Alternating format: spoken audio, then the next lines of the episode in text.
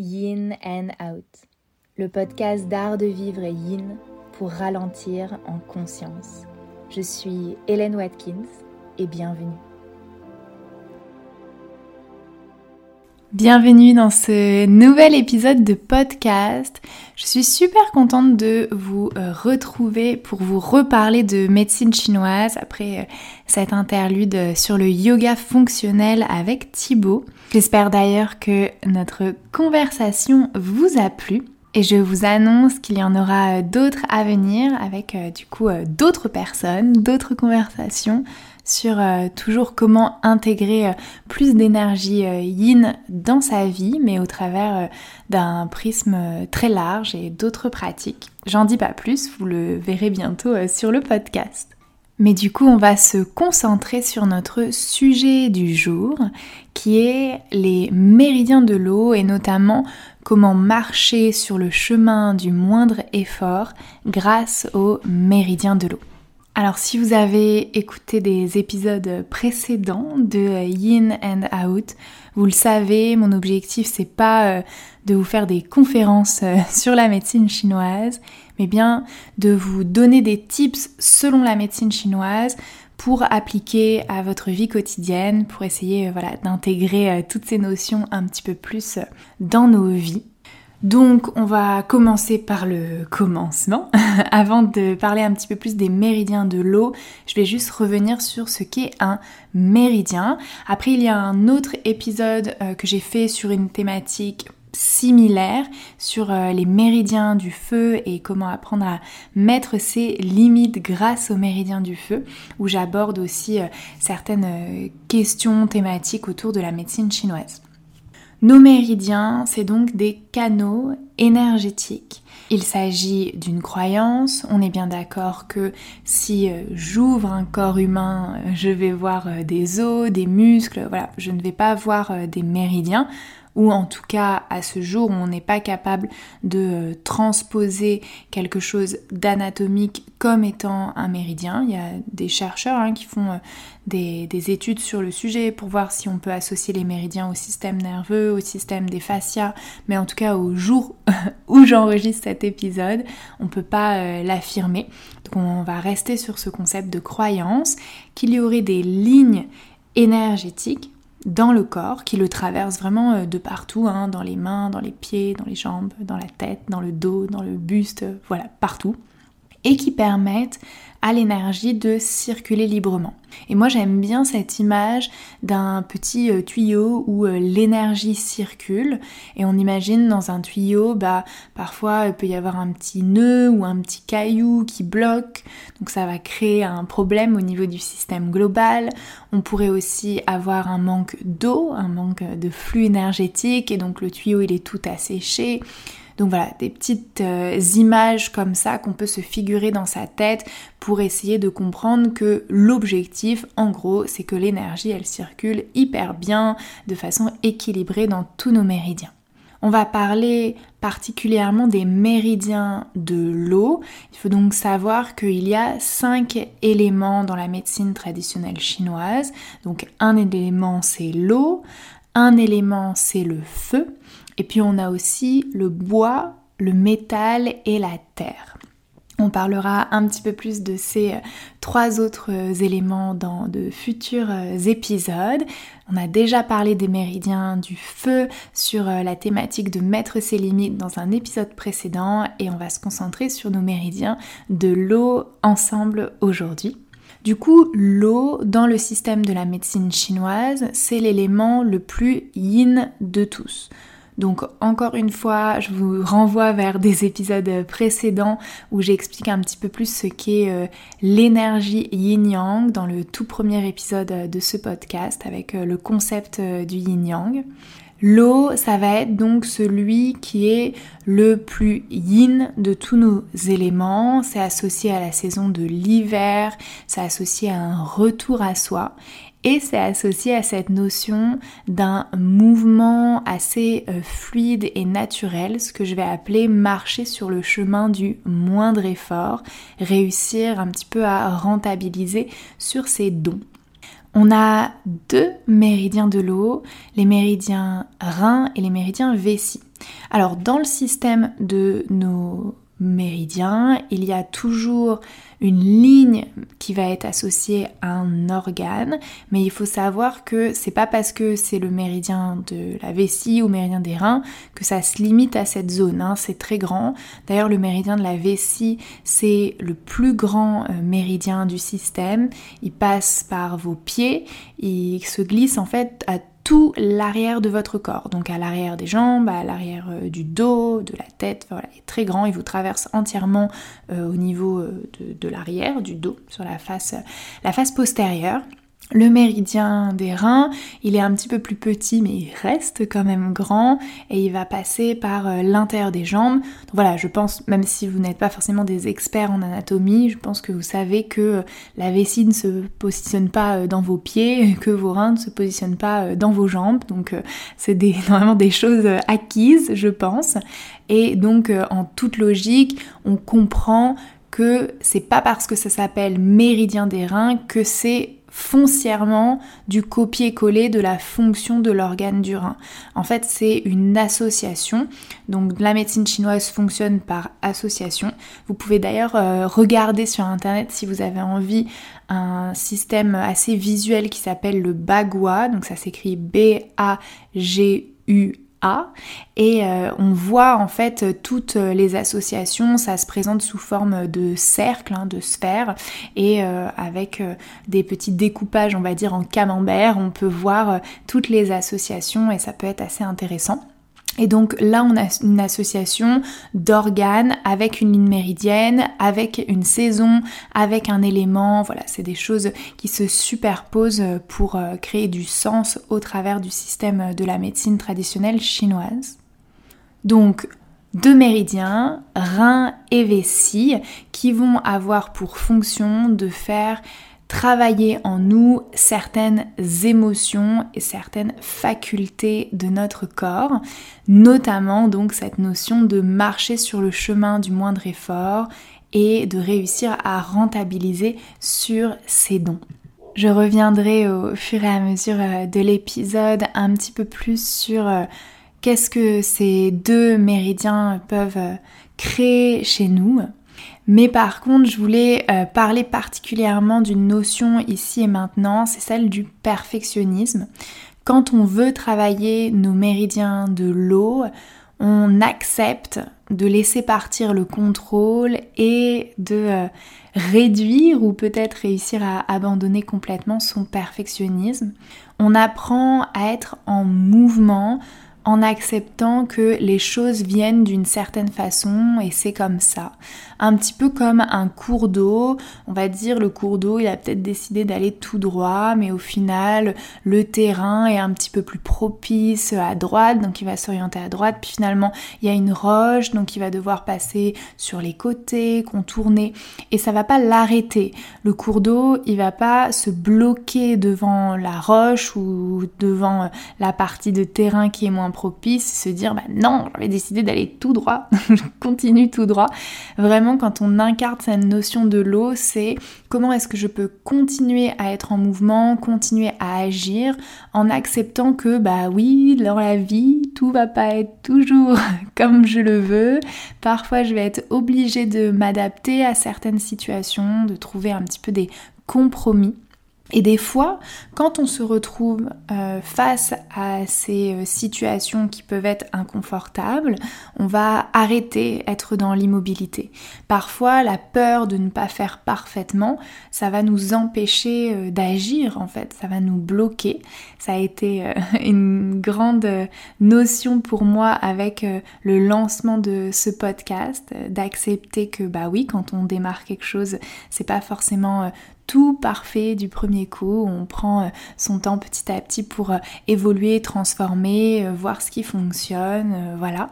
Et c'est ça, le méridien rein et le méridien vessie, c'est laisser partir nos peurs, pour réussir à être en mouvement dans la fluidité, dans l'évolution et aussi dans l'écoute de ce qui se passe. C'est-à-dire que là, il ne s'agit pas du tout d'être dans une projection euh, du futur, ça sera beaucoup plus notre élément bois qui a une notion de laisser partir le passé, renaître dans le futur, avec cette dimension de temporalité. Avec l'élément eau, on est un petit peu plus dans le moment présent. Et comment est-ce que je peux continuer à être dans le mouvement et dans l'action en euh, m'adaptant à ce qui se passe et en m'écoutant moi-même? Donc parfois, peut-être, ce qu'il faudra faire, c'est aussi euh, prendre des pauses, s'arrêter, souffler, respirer. On n'est pas en train euh, d'établir un plan dans le futur et on n'est pas non plus en train de se dire ok, alors si je me retrouve avec une grosse pierre sur ma route, je vais faire comme ça. Si je me retrouve avec une petite pierre sur ma route, je vais faire comme ça. Voilà, on n'est pas en train d'anticiper les obstacles et de chercher à trouver des solutions en amont.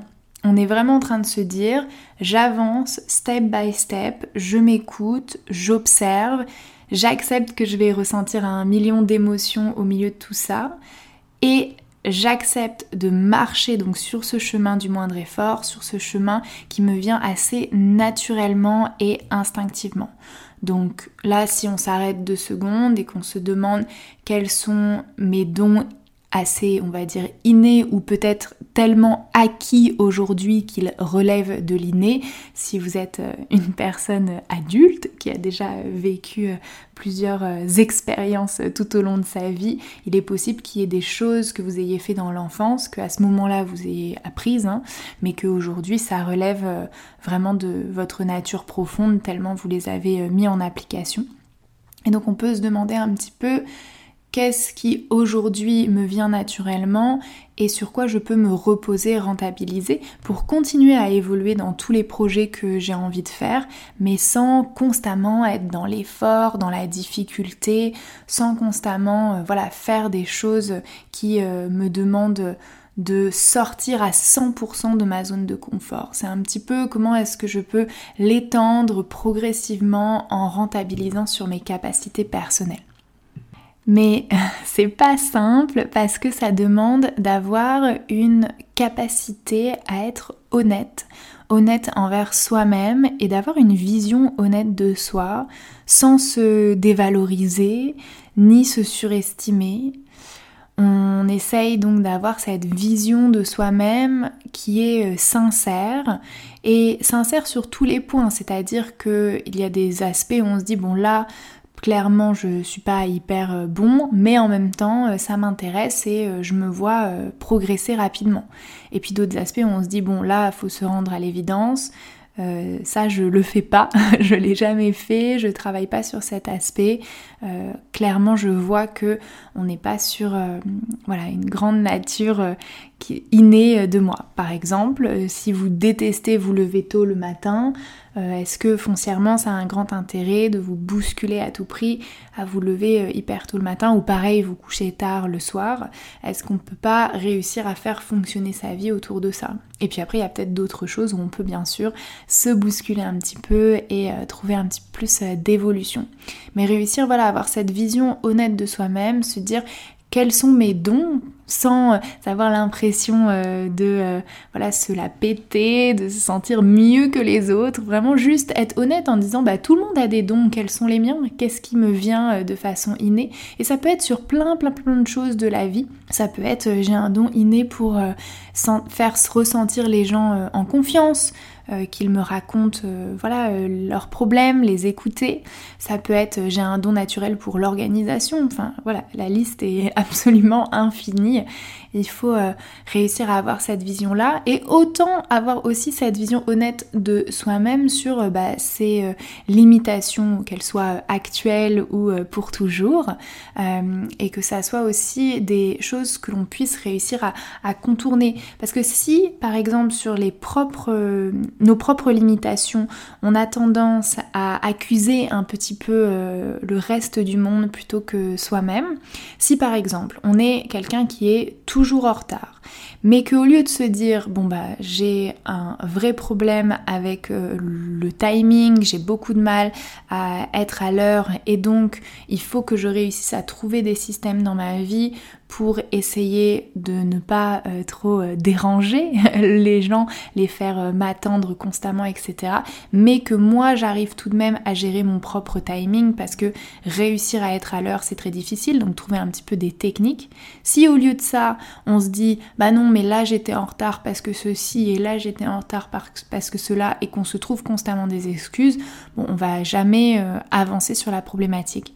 Donc pour réussir à marcher le chemin du moindre effort, il faut aussi avoir une vision honnête de qui nous sommes, de ce que nous souhaitons développer, de ce que nous souhaitons laisser de côté pour réussir à rentabiliser sur ces dons et avancer dans un chemin où on se sent épanoui et heureux. Ça nous permettra ensuite peut-être de nous faire aider sur nos points faibles et ainsi de créer des amitiés, des collaborations, des rencontres qui nous permettent de briller à plusieurs parce que peut-être que vos points forts sont les points faibles d'autres personnes. On se crée une petite armée, un groupe d'alliés pour réussir ainsi à, évoluer euh, dans le bon sens. Je voulais aborder un autre thème de la médecine chinoise qui sont les cinq esprits, five spirits. Parmi nos cinq esprits, il y a Z, donc euh, ça peut se prononcer aussi Z, euh, Z, H, I. Et c'est euh, le dernier, c'est le cinquième de nos esprits. On aime bien avec les cinq esprits prendre euh, cette image de la montagne. C'est souvent une image qui est représentée quand on veut parler des cinq esprits, avec du coup le premier de nos esprits qui va être tout en haut de la montagne et on va descendre petit à petit dans les profondeurs. Avec Zi, le dernier, on arrive même sous la montagne, hein, sous la terre. Je vais aborder euh, les autres esprits pour le moment, je pourrais absolument faire un épisode de podcast euh, là-dessus si ça vous intéresse, mais je voulais juste me concentrer sur eux parce que toujours dans ce système euh, d'association, bah, ça va être l'esprit qui est associé à notre élément eau, qui est associé à nos méridiens reins et vessie, à notre saison de l'hiver, voilà, c'est vraiment l'association en continu. Et the, c'est l'inné qui suis-je dans les profondeurs de moi-même. Si on pèle les couches de l'éducation, de la culture, de l'époque, de la société, de tout ce que l'on a appris, de toutes les personnes que l'on a côtoyées, rencontrées, si on enlève tout ça, imaginez que là on renaît vraiment dans un endroit mais complètement différent, une autre époque, un autre pays, une autre situation, qu'est-ce qui resterait de nous-mêmes? Si on enlève tout ça, qui est-ce que nous sommes? Et ça, c'est c'est la dimension vraiment innée de son âme, de son être. C'est qui nous sommes quand on enlève toutes les couches. C'est cette idée aussi qu'il y a une certaine sagesse que l'on va retrouver chez les enfants, cette notion de savoir inné, de sagesse innée. Et donc, quand on avance dans ce chemin du moindre effort, on reconnecte à ces notions de l'inné, de l'acquis, de choses qui nous permettent d'être nous vraiment dans notre essence. Ça, c'est quelque chose qui sera plus ou moins facile en fonction de votre nature. Certains d'entre nous vont avoir tendance à avoir beaucoup plus envie de euh, se conformer aux attentes, que ce soit les attentes des proches, les attentes de la société ou même les attentes que l'on se pose sur soi-même. Et puis d'autres personnes vont avoir une nature à s'en moquer un petit peu plus. Si vous êtes dans le premier cas, allez-y tranquille, on se change pas du tout au tout, mais peut-être on s'écoute un petit peu plus, ça peut être déjà la première étape, on peut méditer un petit peu plus ou faire en tout cas des pratiques euh, proches de la méditation, comme par exemple le yin yoga, qui vont vous aider à, vous poser ces questions et à peut-être se laisser surprendre par les réponses, à voir ce qui vient et à pas les juger. S'il y a une réponse qui vient quand je me demande qui suis-je, qui suis-je profondément, essayer de pas la juger, de pas la balayer, de pas se dire que c'est ridicule, de prendre et peut-être que ça fera du sens plus tard, peut-être que c'est un, cheminement. On vit dans un monde, on est habitué à tout avoir tellement vite, à tout savoir tellement vite. J'ai une question, je vais sur Google, pouf, ça y est, j'ai la réponse. Donc on accepte que ça soit peut-être un, un cheminement un petit peu plus long. Il faut savoir aussi que pour nos cinq esprits, on associe un animal symbole et que pour euh, The, l'animal symbole, c'est le guerrier mystérieux. Pour vous donner une idée, ça ressemble à une grosse tortue de terre entrelacée par euh, un énorme serpent. Euh, et souvent c'est représenté de couleur noire ou de couleur bleue. On dit que cet animal vit donc dans nos reins euh, et qu'il représente un symbole de force physique. Il représente en fait notre capacité innée à surmonter les épreuves, nos aptitudes à développer de nouvelles compétences. On va aussi euh, le connecter au Jing, qui est euh, notre source première de chi et qui est transmis à l'enfant dans le ventre de la mère. C'est aussi un symbole un peu double, un peu yin-yang, parce qu'on dit que la tortue de terre va représenter plutôt le féminin, l'énergie yin, pendant que le serpent va représenter le masculin, l'énergie yang. Et ensemble, ils créent un symbole qui représente l'harmonie des énergies yin et yang qui sont nécessaires à la création de la vie. Le symbole de la tortue de terre n'a pas été choisi euh, au hasard. Il faut savoir que euh, les tortues de terre, elles laissent leurs œufs sous terre pendant à peu près 8 à 10 semaines avant que donc euh, les petits viennent craquer les coquilles et transpercent le sol. Et donc une fois que les mamans tortues de terre ont mis les œufs sous la terre, eh bien la tortue en fait elle s'en va, elle quitte le nid pour toujours et c'est vraiment ce symbole de euh, la, foi. Euh, c'est pourquoi l'animal a été choisi pour euh, représenter l'énergie œuf. C'est l'action volontaire de ne rien faire. C'est le fait d'être dans l'abandon à la non-action et de faire confiance, de croire que le, le process qui est juste va réussir à se mettre en place. Donc on a cette association aussi avec l'hiver qui représente euh, cette période de gestation qui nécessite courage et volonté de lâcher prise. Un lâcher prise qui va être aussi incarné par le serpent, ça on comprend parfois le symbole un peu plus facilement puisque le serpent euh, bien sûr euh, va laisser partir hein, sa peau et euh, réussir à renaître, donc cette capacité d'évolution, de transformation qui nécessite d'abord cette phase d'intégration et de compréhension. Il y a aussi l'idée que la tortue de terre, c'est un animal qui peut vivre plus de 100 ans. Et ça symbolise que l'objectif, ce n'est pas d'agir vite, mais plutôt de faire confiance que pas à pas, on avance vers sa volonté profonde. Vous l'avez compris, beaucoup d'images, beaucoup d'associations qui nous ramènent à cette notion de réussir à évoluer et à avancer en étant connecté à qui nous sommes dans les profondeurs de nous-mêmes, se connaissant vraiment soi-même et en réussissant à faire briller euh, ses dons.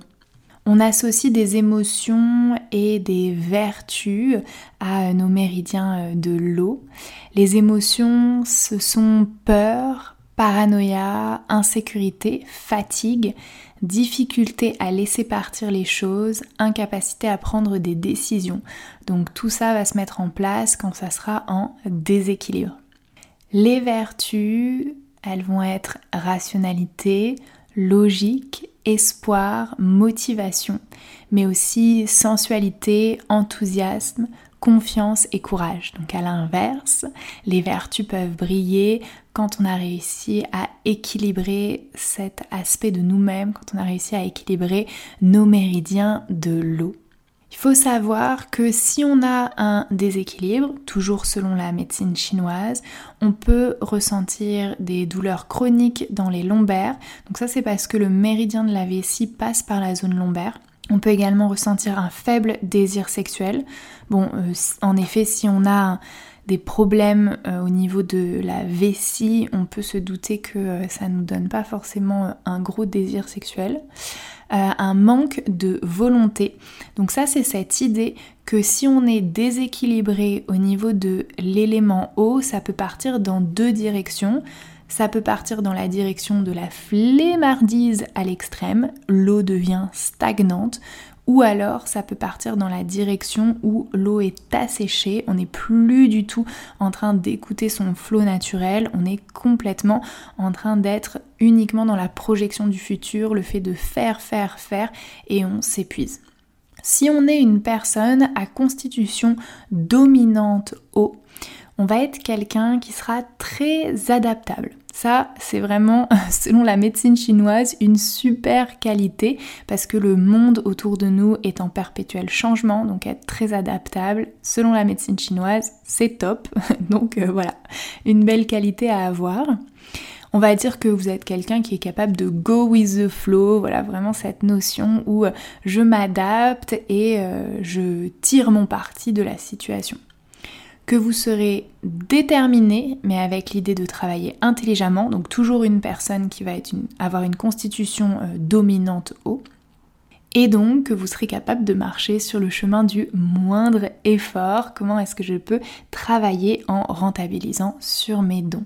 Vous aurez plutôt une nature introvertie avec plein de bons conseils et de sagesse et un très grand conseil à garder en tête si vous vous reconnaissez un petit peu dans euh, cette euh, constitution dominante haut, pour rester équilibré, il ne faut pas s'isoler, sinon vous aurez tendance à vous enfermer sur vous-même et à être tellement un petit peu dans les profondeurs de vous-même, de votre nature profonde, que vous vous déconnectez avec les autres et ça peut créer un manque de stimulation. On a besoin d'être inspiré des autres, on a besoin de créer du lien avec les autres. Donc euh, faites attention à ça. Si vous êtes quelqu'un de plutôt euh, voilà, nature haut, dominance haut, il faut faire attention à, rester dans cette énergie feu. L'énergie feu, c'est la connexion aux autres.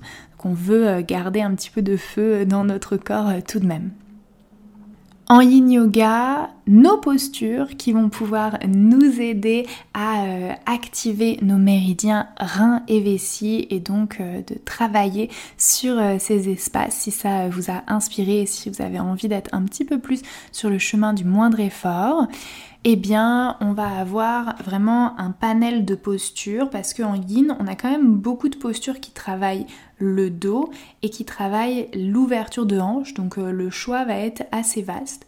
Donc pour le méridien des reins comme il passe à l'intérieur de vos jambes bah, toutes les postures qui vont ouvrir les jambes, donc par exemple le papillon, la libellule, voilà, avec toutes les variations hein, qui vont avec, la posture de l'enfant, happy baby, la grenouille, voilà, tout ce qui ouvre les jambes, ça va le faire, tout ce qui tire à l'intérieur des jambes, c'est impeccable.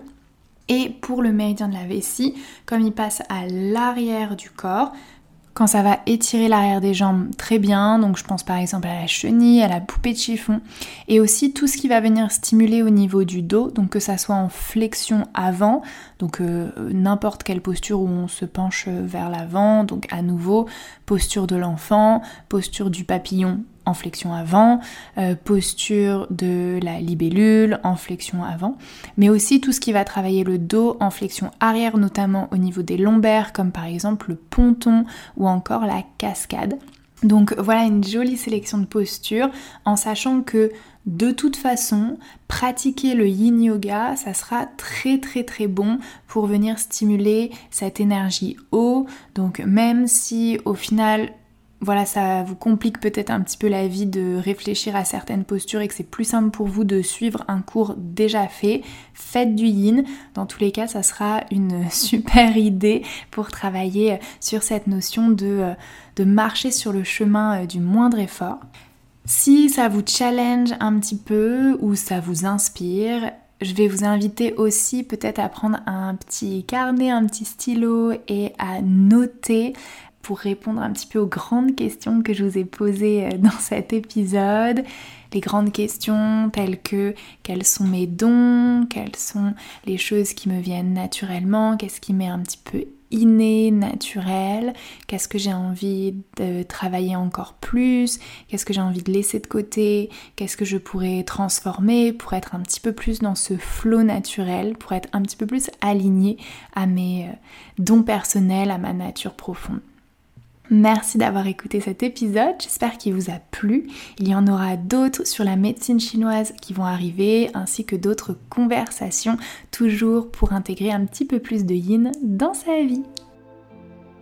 Merci d'avoir écouté cet épisode. S'il t'a plu, tu peux partager ton avis sur ton application d'écoute préférée et je te dis à très vite pour un nouvel épisode de Yin and Out.